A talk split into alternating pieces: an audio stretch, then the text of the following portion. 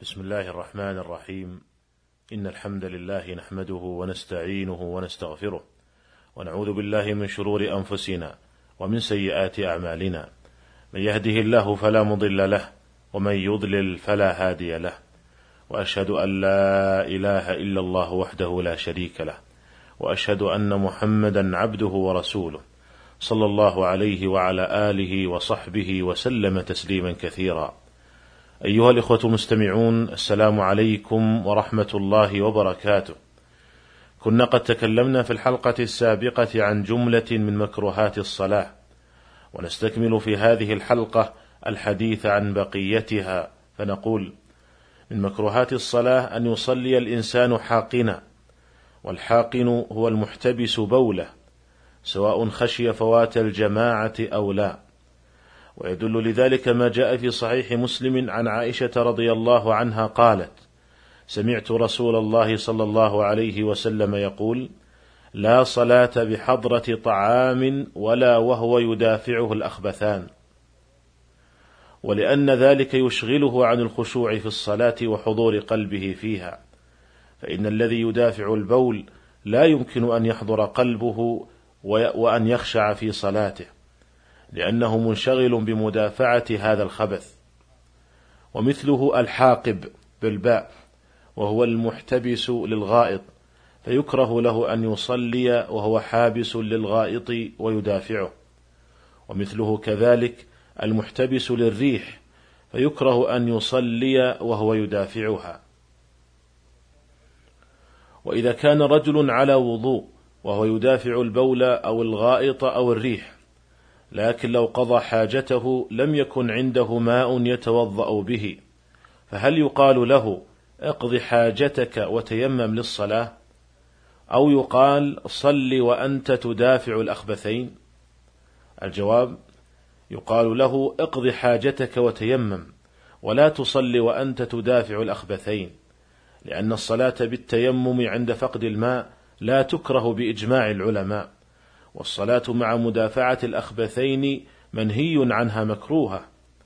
قال شيخ الإسلام ابن تيمية رحمه الله صلاته بالتيمم بلا احتقان أفضل من صلاته بالوضوء بالاحتقان فإن هذه الصلاة بالاحتقان مكروهة منهي عنها وفي صحتها روايتان. وأما صلاته بالتيمم فلا كراهة فيها بالاتفاق. ويكره أن يصلي بحضرة طعام تتوق نفسه إليه. لما جاء في الصحيحين عن ابن عمر رضي الله عنهما قال قال النبي صلى الله عليه وسلم إذا وضع عشاء أحدكم وأقيمت الصلاة فابدأوا بالعشاء ولا يعجل حتى يفرغ منه. وكان ابن عمر رضي الله عنهما يوضع له الطعام وتقام الصلاة فلا يأتيها حتى يفرغ. وإنه ليسمع قراءة الإمام. ويدل لذلك أيضا حديث عائشة رضي الله عنها السابق لا صلاة بحضرة طعام. وفي الصحيحين عنها رضي الله عنها أن النبي صلى الله عليه وسلم قال إذا وضع العشاء وأقيمت الصلاة فابدأوا بالعشاء فهذه النصوص تدل على كراهة أن يصلي الإنسان بحضرة طعام. وأنه ينبغي له أن يقدم تناول الطعام على الصلاة في هذه الحال ولكن يشترط لذلك عند الفقهاء شرطان. الشرط الأول أن يكون الطعام حاضرا فإن لم يحضر الطعام ولكنه جائع فليس له أن يؤخر الصلاة. لأننا لو قلنا بهذا للزم ألا يصلي الفقير في كثير من الأحيان. لأن الفقير يكون في كثير من الأحيان في جوع ونفسه تتوق إلى الطعام. الشرط الثاني أن تكون نفسه تتوق إلى الطعام فلو كان الطعام حاضرا لكن نفسه لم تتق إليه لكونه شبعان فإنه يقدم الصلاة على تناول الطعام. ولكن لو أنه صلى بحضرة طعام ونفسه تتوق إليه فهل تصح صلاته؟ نقول نعم صلاته تقع صحيحة مجزئة قال الحافظ ابن عبد البر رحمه الله أجمعوا على أنه لو صلى بحضرة الطعام فأكمل صلاته أن صلاته تجزئه وكذلك إذا صلى حاقنا وحينئذ يكون المراد بالنفي في قوله عليه الصلاة والسلام لا صلاة بحضرة طعام ولا وهو يدافعه الأخبثان يكون المراد بالنفي نفي كمال.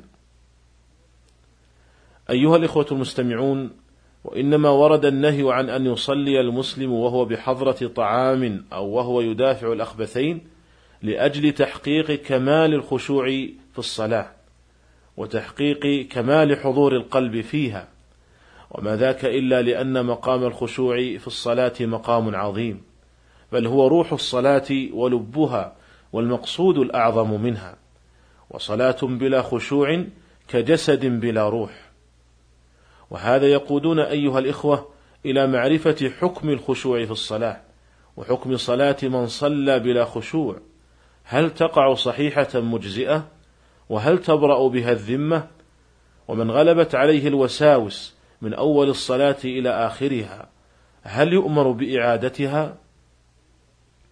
نقول الخشوع في الصلاة ليس بواجب، وإنما هو مستحب، فمن أتى بالصلاة بكامل شروطها وأركانها وواجباتها ولم يقع ما يبطلها فهي صحيحة مجزئة وإن لم يخشع فيها. وقد حكى النووي رحمه الله الإجماع على أن الخشوع في الصلاة ليس بواجب، ولكنه قد تعقب بأن من العلماء من قال بوجوبه، فيكون القول بعدم الوجوب هو قول أكثر العلماء وهو اختيار شيخ الإسلام ابن تيمية وابن القيم رحمة الله تعالى على الجميع. فتكون الصلاة التي لم يخشع فيها المصلي مجزئة ومبرئة للذمة ولكن ليس له من الأجر والثواب إلا بمقدار ما عقل منها فإن عقل النصف فله نصف الأجر والثواب وإن عقل الربع فله ربع الأجر والثواب وهكذا قال شيخ الإسلام ابن تيمية رحمه الله الوسواس في الصلاة نوعان. أحدهما لا يمنع ما يؤمر به من تدبر الكلم الطيب والعمل الصالح الذي في الصلاة بل يكون بمنزلة الخواطر فهذا لا يبطل الصلاة.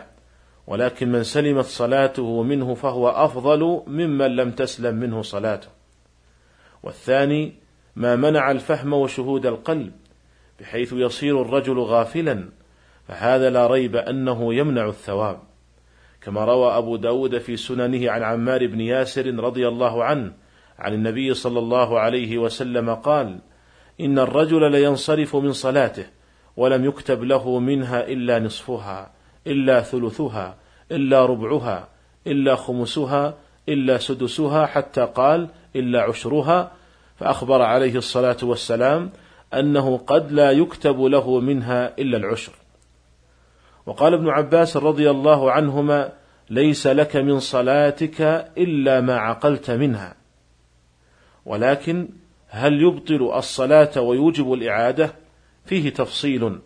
فإنه إن كانت الغفلة في الصلاة أقل من الحضور والغالب الحضور لم تجب الإعادة وإن كان الثواب ناقصا. فإن النصوص قد تواترت بأن السهو لا يبطل الصلاة. وإنما يجبر بسجدتي السهو.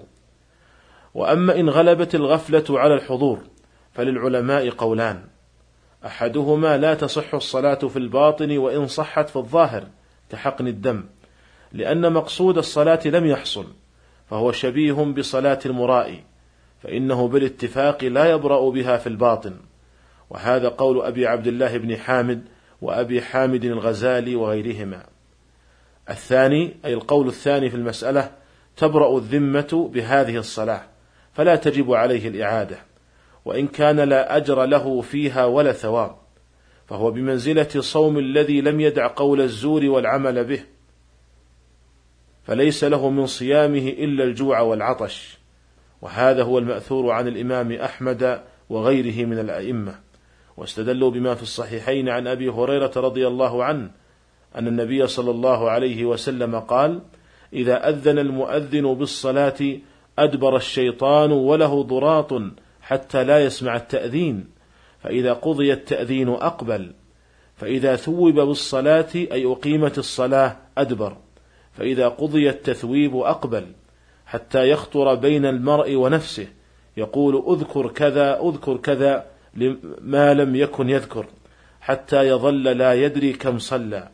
فإذا وجد أحدكم ذلك فليسجد سجدتين.